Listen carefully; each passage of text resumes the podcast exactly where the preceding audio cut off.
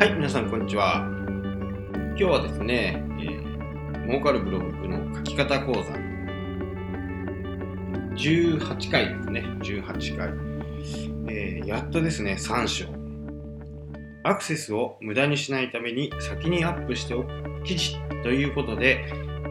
今まではですね、準備の段階をずっと説明してきました。今日からはですね、実際にこうブログを作った後に記事を準備していかなきゃならない。ただここで、あのまだ準備ですね。いきなり立ち上げて、えー、もですね、えー、皆さんすぐにこう宣伝をしたくなるっていう気持ちをですね、少しちょっと抑えて、初めに、えー、記事をしっかり考えて書いておくということです。えー、この章ではですね、1アクセス目から無駄にしないようにしないために先にアップしておくべき記事とはというところを説明していきたいと思います。まあ、実際にブログの記事をね、投稿していくわけなんですけど、そのためのまた準備があります。通常ブログっていうのはですね、えー、Google から認識されて、そこで検索エンジンに乗っかるというふうな手順があるんですけどでは Google はどのようにしてそのブログやサイトを認識しているのかというところなんですけどもリンクをたどるんですね、えー、誰かがブログやサイトでこの人がブログを始めましたというようなリンクが記事のページの中に含まれる場合があるんですけどそのリンクをたどって新しくできたサイトを認識すると、まあ、ブログを認識すると。これが検索エンジンには必ずついているクローラー、まあ、ちょっと難しいんですけど、クローラーというですね、そういうものがあるんだと。でクローラーっていうのはですね、そのまあ、世界各国にあるブログやサイトを登録して回る、検査して回るっていうような感じですかね。新しい記事はないかとかですね、そういったことを、えー、巡回しているんですね。で、えー、そうして、これがですね、ある一定の期間を通してやってくるんですよね。で、ある一定の期間っていうのは、毎日更新されている方は、毎日クローラーがやってきます。1ヶ月に1回しか稿してない人は、大体その1ヶ月ぐらいをめどに、ずっと1ヶ月後、1ヶ月後、1ヶ月後っていう風な形になります。なので、えー、それはね、それでいいんですけども、1ヶ月ほったらかしにしておくと、やっぱクローラーもですね、45日間隔とか60日間隔になってしまうんで、え、なるべくだったら私がおすすめしてるのはね、15日間。なので月に2回。14日を空けるってことです。14日空けて次の、えー、記事を公開するなので書いといても構わないんですね。書いといてもいいから15日目。次の15日目。っていう風な形で私は更新を、えー、お勧めしております、まあ、毎日ねできればそれに越したことはないです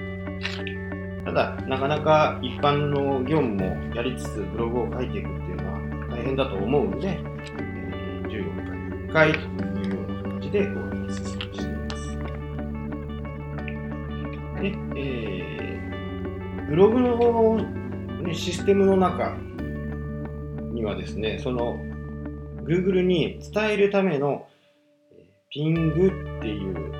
これもちょっと難しい話なんですけど、ピングというものがありまして、これどのブログにでもついてます。このピングにですね、リストをしっかり登録しておけば、Google が勝手に来てくれます。でこれ本書の92ページにあの有効なピングリストっていうことで、えリストが上がってます。これをですね、え、ブログやサイトにね、登録しておく。まあ、まだまだあるんですけど、え実際に動いてないピングのリストもあるので、ピングサーバーもあるんでですね、あの実際に動いてるのはこのくらいはもう確認取れてるんで、こちらの方をお勧めしております。では実際にブログの記事のね、内容をちょっと考えていこうかなと思うんですけど、今日からブログ始めましたっていう風な形でね、大体の方が書かれるんですけど、そこからもですね、もうしっかり考えていかなきゃならないんですね。まず絶対先にアップしておいてほしいページをですね、えー、言いますけど、これはもうプロフィールページ。これは絶対プロフィールページだけはもういち早く考えてください。その他に、まあ、ビジネスブログなのでサービス案内ですね。そこも、え、しっかり書いておくと。あと会社概要。あと会社に来る来店するような、えご商売でしたら、え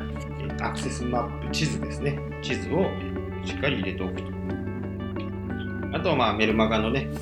登録フォームとか、そういったものもしっかりね、用意しておいた方がいいと思います。で、私のセミナーなどを参加された方は、えー、何度も聞いてると思うんですけど、このプロフィールページをうまくできるかどうかっていうのは相当こう制約率に響きます。で信頼されるようなプロフィールの書き方というのもですね、本書96ページに出てます。でいつ、えー、ね、あなたはなぜこの仕事についているのか、どうしてこの仕事をするようになったのか、そういったものをですね、しっかりこのプロフィールページの中に埋め込んでおいてほしいですね。で、えー、このね、ノウハウをいつ身につけましたか？このノウハウを身につけたことで何か変わりましたか？このノウハウに関することで何か誇れることはありますか？なぜこの仕事を始めましたか？今までにこのノウハウを実践した人はどうなりましたか？っていうようなこともね、97ページに書いております。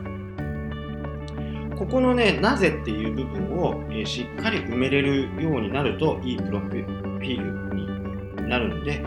こちらの方をですね、しっかりやってほしいと思います。これ本当にプロフィールページって、えー、皆さんが思っている以上に大切なページなんですね。独自性、自分のね、自分がの独自性をこうアピールしていくっていうような形もですね、非常にこう有効になります。とここをまずしっかりできないと、え、ブログ始めましたなんてやっても、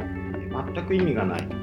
そこで1アクセス損する形になるんで、しっかりとね、この枠組みをまず用意しておくという。そしてこのプロフィールページが出来上がれば、サイトのトップページ、ブログのトップページにですね、必ずリンクを貼っていけるようにしてください。で、あのーこのね、プロフィールページは、どんどんこう更新をしていくような形にしてください。新しい実績ができたとか言えばですね、このプロフィールページも、変更するという形で進めていただければなと思います。ただし、注意があって、そのプロフィールページの URL は、他の人もリンクしてくれてる可能性があるので、このプロフィールページの URL は、もう一生変えない。っていうことをね注意としてお伝えしておきます。はい今日はこちらで終わります。